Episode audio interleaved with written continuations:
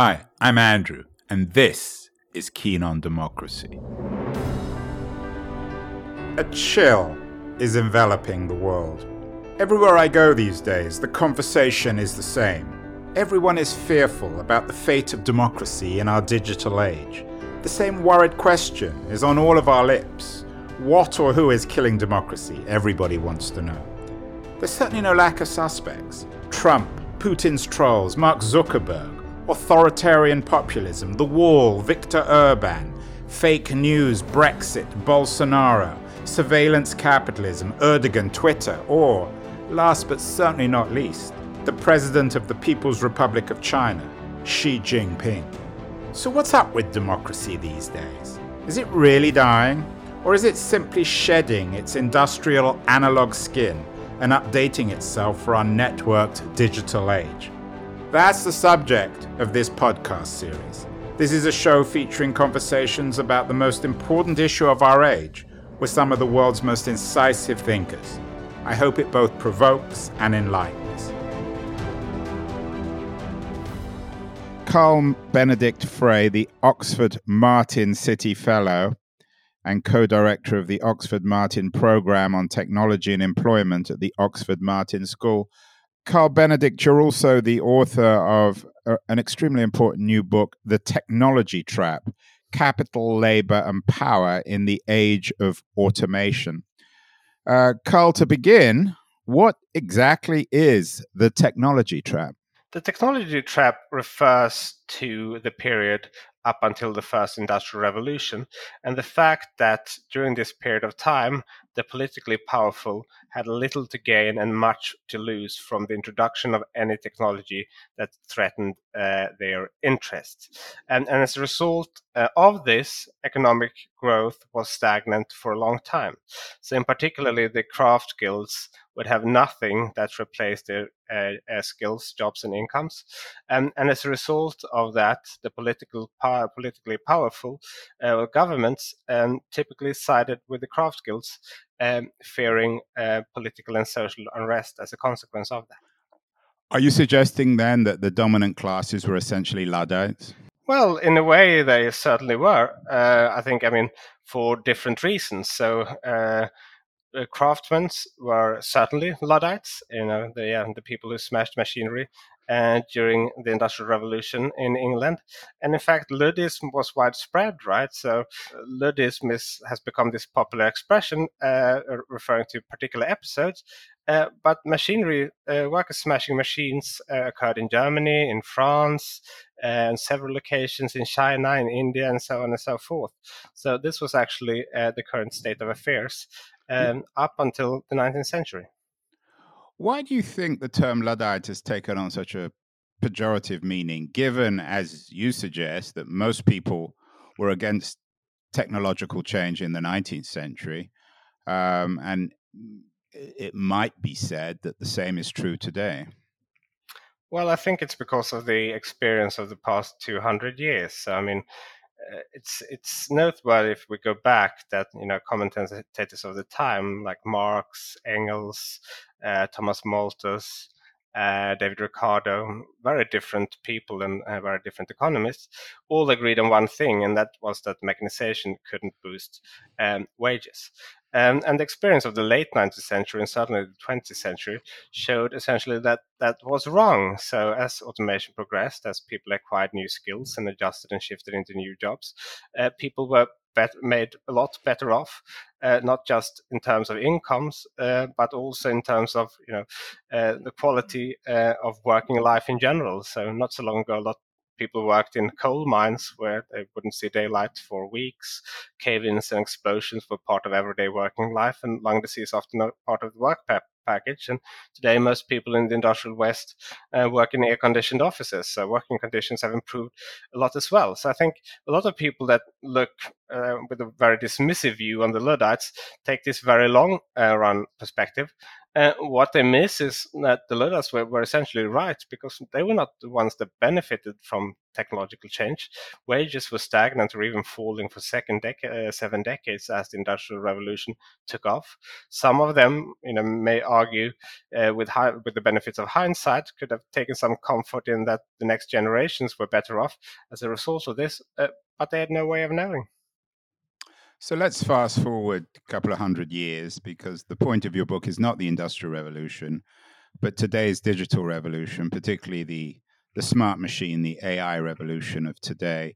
Um, do you think that there are a lot of uh, close analogies between the early part of the 21st century and the early part of the 19th century? Yes, and that is uh, the key theme of the book. I mean, that is not to suggest that you know everything is history and repeat. There are many differences as well, um, but many of the economic trends are very similar. So during the 19th century, we saw ho- hollowing out of middle-income jobs. We saw that wages fell behind uh, output growth, uh, which is a different way of saying that the labor share of income uh, was falling, and and we saw a lot of um, not just economic but also social and political polarization, uh, quite similar to uh, what we're seeing today. Uh, the big difference, of course, is that the Luddites didn't have any uh, political rights, right? Uh, property ownership remained a, a, requirement for voting throughout the 19th century. And as a result of that, um, they voted with sticks and stones. Uh, today, people can show at the general elections. Um, and what we've been seeing uh, over the past four decades or so is that uh, as economies have deindustrialized, um, a particular group, that is prime age men with no more than a high school degree, who would have flocked into the factories before the age of automation, uh, their wages have consistently falling or been falling over this period of time. So, for all about the talk about inequality, uh, the real uh, issue is actually that a significant group has been made worse off in the labor market as a result of technological change, as the Luddites were. Um, and they've also, uh, to some extent, lost political voice. So if you go back to the 50s and 60s, you see that uh, high income voters tend to be associated with the political right. You see that low education, low income voters tend to be associated with the political left. And that changes from the 1780s onwards as the political left become um, increasingly associated with high education voters. Um, so, uh, in sum, what has happened is that this group has been left more or less uh, uh, um, disenfranchised uh, by the mainstream political parties, and the populists are very effectively tapping into their anger. Is one difference, and, and, and I hope you'll correct me here if I'm I'm wrong, but is is the is there one difference that, um, or, or maybe this is a similarity, that it's not entirely clear what people are going to do in the AI revolution. Of course, uh, I'm sure you will say, well, it wasn't entirely clear what people were going to do when they left the land at the beginning of the 19th century. No, I think that's absolutely right. And I think what people will do um, I mean, to some extent, certainly depends on what the technology does and whether it replaces people's skills or augments them in a happy way uh, that allows them to earn better wages and increasing their bargaining power. Um, but uh, it is not entirely clear how this will play out in terms of political responses. I mean, we struggle to predict the outcome of the uh, sort of next general election uh, the very same day. Uh, so it's very hard uh, to pr- predict um, future political events. And a key point of the book is that you know, we we tend to. There's been a lot of studies, um, uh, in part due to my own fault, um, that um, uh, focus very much on long run trends in technology and that sort of try to predict uh, what the labor market will look like in uh, 30 years or so.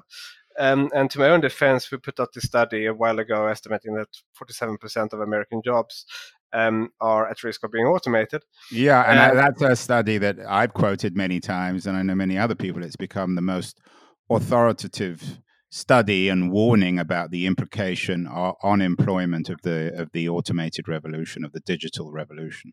Right, but just just to clarify, so what we say in this study is not, you know, that any of these jobs will be automated. What we're trying to to say is that, you know, given the current pie of employment, how many jobs of those are potentially at risk merely from a technolo- technological capabilities point of view. So we're looking at the potential scope of automation, and there are a lot of economic and social factors that will ter- determine uh, the pace um, of uh, adoption. And I think a mistake that a lot of people made, and we actually discussed some of this in the paper, didn't get any attention though, but we do mention it, um, that you know social and political factors play a huge role. Um, and if progress was inevitable somehow, the Industrial Revolution would have happened a bit earlier uh, in the history of mankind. If progress uh, and the adoption of new technologies would be inevitable, every country today would be rich. Um, so it's pretty clear from the historical record and from the present uh, sort of current state of affairs that technological progress is not inevitable, um, and that is uh, indeed uh, the key message of the book. And of course, it's a, a really important message that uh, technological progress isn't inevitable just through technology because of the complexity and somewhat arbitrariness of po- political and, and, and social progress. So, standing back, Carl, um, of course, we don't know everything about the future. It's much of it is, is very speculative. But putting on your, your government cap, what should the government be doing in terms of regulating big tech, regulating AI, and steering it in a way that will benefit the population, citizens, rather than just small groups of technologists? So I think we need to be very humble about our ability to direct technological change. Uh, usually that hasn't worked very well from a top-down approach in terms of you know steering in which direction innovation should go. And I think countries that are behind the frontiers of technology that adopt technologies that have already been put in use elsewhere, they are to some extent able to do that by you know playing catch up. But if we when we expand the frontiers of technology into the unknown, uh, I think it's very hard to steer it. Uh, what we can do though is that we can help people adjust to technological change, and I think there are certain patterns and that uh, tend to repeat themselves. Um, and the way that people have adjusted to technological change in the past is by A, acquiring new skills, and B, moving to uh, where new jobs um, are emerging. Um, and I think there's a tendency to focus on, you know, one big idea like universal basic income. Uh, but in fact, I think there are a lot of smaller things uh, that can be seen as minor individually that would actually make a big difference um, collectively. So, what are the new jobs of the future, uh, uh, Carl? In, in in in this age of automation, are they the the, the low pay, uh, precariat jobs of Uber drivers um, and Airbnb renters, or are they going to be new categories of well paid, high skilled jobs in an age of the smart machine? Well, I think both. But I mean, if we go back to the 19th century, and I mean, if I would have asked my great grandmother, what do you think, you know, um, uh, uh, the generation of your great grandchildren are going to be working as, she wouldn't have said, well, I think they're going to be software engineers or uh, working on technology or uh, probably be hot yoga instructors and uh, travel agents and so on, right? Uh, and in similar fashion, I think we're ill placed of predicting exactly what the jobs of the future will be. But I do think there are certain patterns. So machines still perform quite poorly when it comes to complex social interactions. Uh, they do okay-ish in basic text communication, but even there, they are not great. Uh, and they're nowhere, nowhere near outperforming us in in person type of uh, social interactions. Um, and I think at the same time, uh, we see new technologies uh, creating entirely uh, new jobs in tech industries, like jobs for big data architects, uh, AI auditors, Android developers, and so on and so forth.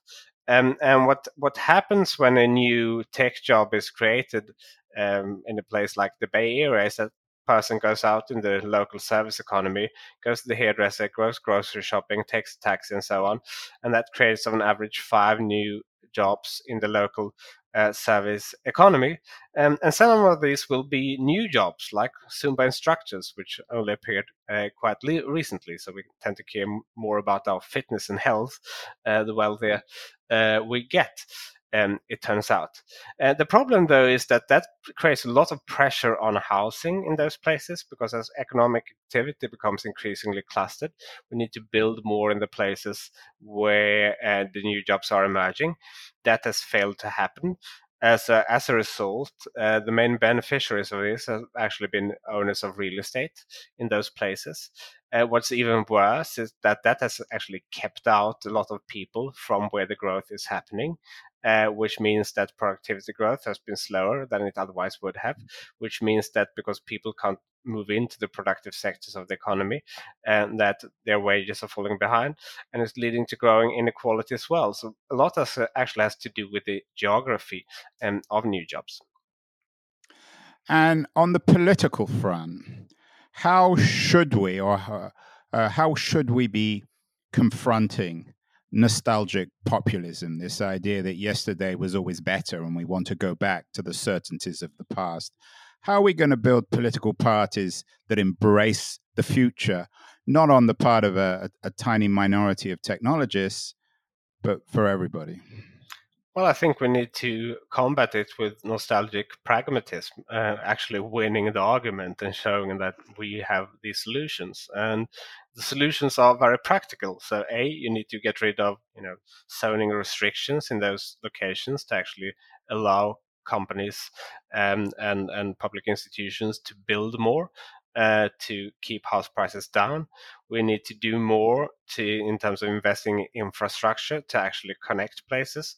So where I grew up in southern Sweden, for example, Mal- Malmo was a city that uh, specialized in building ships, and as the shipyard closed down, it was doing poorly for a long time. Um, up until the construction of the bridge to Copenhagen, essentially, which allowed people to stay put in Malmö where housing was cheap, commuting to Copenhagen where there was an abundance of better paying jobs. Uh, most of them would spend uh, most of the, uh, most of the uh, earnings locally where they lived, which gave a boost to the local service economy there and created a virtuous cycle.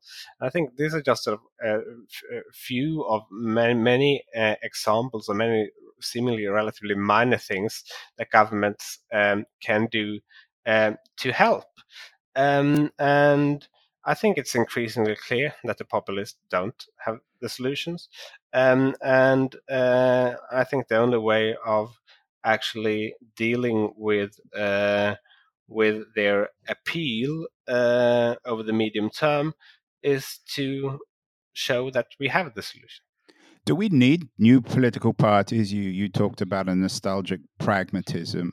Are there uh, new pragmatic politicians or parties or ideologies that you think will be effective vehicles for driving us forward rather than backwards in the 21st century? I think here in the UK we um, do certainly need new political parties. I'm slightly hesitant to say we because I'm actually Swedish, um, but I have lived here for, for, for, nearly 10 years now. Um, uh, no, what, what what we're seeing is very much that I mean both Labour and Conservatives are essentially split, and the um, sort of a new political dividing line has become localism versus uh, globalism, and that is tearing across parties. So I do think that we need uh, uh, new parties, and uh, indeed the political landscape is to some extent already uh, being uh, reshaped. Um, but probably that's different from country to country. Well, you're from you're from Sweden, and Scandinavia tends to be the canary in the coal mine when it comes to innovation, politically, culturally, sometimes technologically. Is there anything happening in Scandinavia that might um, inspire other pragmatic futurists of building new political parties and organizations? Well, I think in Scandinavia it's actually going the same direction broadly as many other countries. So the populists are on the rise.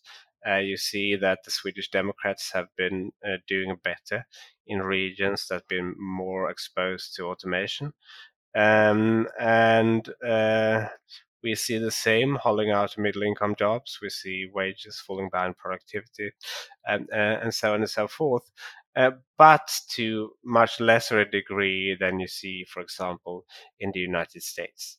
So it's clear that institutions uh, matter a great deal, and uh, I mean you can see this uh, in more extreme cases, like if you look at Saudi Arabia and Norway, right? Both have money coming out of the ground, um, but it's being very differently shared because you know these countries have very different institutions and uh, uh, technology, uh, like oil and natural resources, interacts with those institutions. You're not cheering me up, Carl. I wanted you to cheer me up, but you're not. Uh, it doesn't seem as if we're, at the moment at least, we're really responding very effectively. Um, you, are suggesting some some solutions, some remedies but there aren't any political movements. Populism is on the rise everywhere. People are nostalgic for an imaginary past. Technologists are increasingly unpopular, particularly in Silicon Valley. Indeed, we have this sort of aggregation of monopolistic power um, in, in technological terms. Is it possible that this is all going to res- this is all going to end very very badly in social cultural revolution in bloodshed on the street well, it would be foolish to exclude the possibility, but I mean, let's go back to the Luddites, right? So at the time, uh, ordinary people didn't have political voice. There was no educational system to help people adjust. Uh, the Malthusian logic persisted. So, you know, most people believed that uh, income growth in per capita terms wasn't even possible, and as a result of that, there was no need for a welfare system to uh, you know help people who struggle to uh, adjust. It was uh, deemed counterproductive, and if anything, um, and 200 years later, uh, you know uh, that puts the concerns of that time um, in perspective. And, and I think perspective is what you need. Uh, if we go back historically, we've seen that you know we've been through many of these debates before, and I think if you lived in this period of time, it was very hard potentially see a way out because you were stuck in the echo chamber of the time you lived in. And I think what we need is perspective. And what uh, you know history shows us is that we are actually quite good at coming up with uh, solutions. Uh, you know, uh, technological progress can be enormously disruptive in the short run, and there's no guarantee that we deal with it effectively. Um, but at least the historical record should provide us with some hope. It does, but it doesn't it provide us with the lesson that regulation and the role of the state is essential. You poo-pooed that, I think, a little bit earlier in our conversation. But doesn't the whole history of the Industrial Revolution, with the creation of social safety nets, and changes in the law when it comes to unionization and the organization of labor, um, and the many other institutional reforms that went with the, the Industrial Revolution, doesn't that point to the fact that the only real change is going to happen through the state? Through regulation, because you certainly can't rely on the entrepreneurs. You can't rely on Silicon Valley to fix this. They're interested in their own profitability, not in everybody else's. Yeah, I think that's uh, broadly right. Uh, I do. I mean, if if we look historically, it's clear that regulation has played a role. I mean, you know, when the automobile was invented, we didn't even have traffic laws. Uh, it's true that uh, you know governments pushed for rural electrification and making that te- uh, technology available to everyone. Uh, it's also true that you know Labour fought for democracy, but that was more of a bottom-up movement that started to demand, uh, you know, democratic rights, rather than you know uh, governments doing it from the top down. And so I think you know uh, it's a matter of uh, clearly adjusting our institutions, investing in education, doing a lot of things that we've done in the past. Uh, when we speak about regulation, though, it's in the end of the day, it always you know depends on what the regulation is, uh, because the people, the ones that are writing the regulations are tend to be the interest groups uh, of today, uh, and those interest groups uh, may not write the re- uh, regulations in a way that benefits, uh, you know, future business and and startups and so on. Uh, so I think that there is a you know tendency to overemphasize uh, the regulation bit. I think we need to focus more on helping people adjust in general in you know and in making sure that the bits of the welfare state that work well uh, continue to work well, um, and build upon that. What is your view of the regulatory efforts of the EU to manage, uh, particularly American technology, American AI companies? Do you think that the Europeans are pioneering a responsible regulatory regime, or do you think they're simply um, pursuing the interests of European tech and that they are reactionary? Well, I think um, public institutions and government, unfortunately, tend to be reactionary in general. So, I mean, when Britain was technology leader, the US wasn't very keen on intellectual property rights, for example. And now the United States is the sort of overall champion of intellectual property rights because it's the technology leader. Uh, Europe today doesn't have uh, a lot of big tech companies, so uh, you know it has less of a vested interest uh, in terms of uh, you know regulation. Um, but I think, I mean, the more promising things that you know Europe can do. So, if you look at initiatives like Tim Berners-Lee's Solid, uh, which essentially aims, aims at de- decentralizing the internet, give people you know a stake uh, what their own data is concerned. People can you know decide themselves whether to share it, whether to sell it, whether to keep it private. And I think Europe can be a sort of uh, play a more leading role in shaping the technology of the internet rather than just doing it in regulatory terms. And finally, Carl, um, I'd like your uh, opinion on the Chinese model, um, which has a obviously a strong state element, which is anti-democratic, but also pro-technology. Is this a model that could win out in the 21st century? Well, I think time will tell. Uh, I mean, China's been growing at tremendous pace for uh, a number of decades now, and that is not going to continue forever. Uh, and I think we will learn how stable Chinese institutions are when growth uh, actually slows. Uh, I think my impression of the historical record is that as people grow richer, they tend to demand more political uh, voice. Uh, and I don't think that China is going to be different in that regard. Um, so I wouldn't necessarily put my money on the Chinese model. And the Soviets tried to, you know, design the Soviet man. Uh, maybe the Chinese can do it better with modern technology and the social credit system and so on and so forth. Uh, but I do think that uh, uh the general tendency is for people as they richer to demand more political voice. Uh, I do think that in a period of time where the economy is performing uh, very well and providing opportunity, and there is less of a social um, response, but um, um, that is not going to, as I mentioned earlier, that is not going to continue forever. So it's very hard to say how, how, how this will play out. So your money is still on Western democracy surviving this one? I would say so, yes it's it's we need to i mean in the end of the day there's a tendency to say that you know we take this one case and it's worked very well and we look at with a uh, with a microscope. But if you look at you know most countries on average which are not democracies they haven't performed very well economically. And i think it's you know it's an illusion to extrapolate or well extrapolating from one case doesn't get you to a realistic scenario now, we've got a real big favour that we need to ask. If you like this episode and you've been enjoying the other interviews, we'd sure love it if you headed over to the iTunes podcast app and leave us a review. If you'd like to hear more episodes, there's a subscribe button there and in all of the platforms like Spotify, Overcast, and Google Play. So head over to one of those, subscribe, leave us a review, share it with your friends if you'd like, and we'd appreciate it so much. Be sure to check out our next episode every Thursday. And from all of us at Keen on Democracy, we hope you have a fantastic day.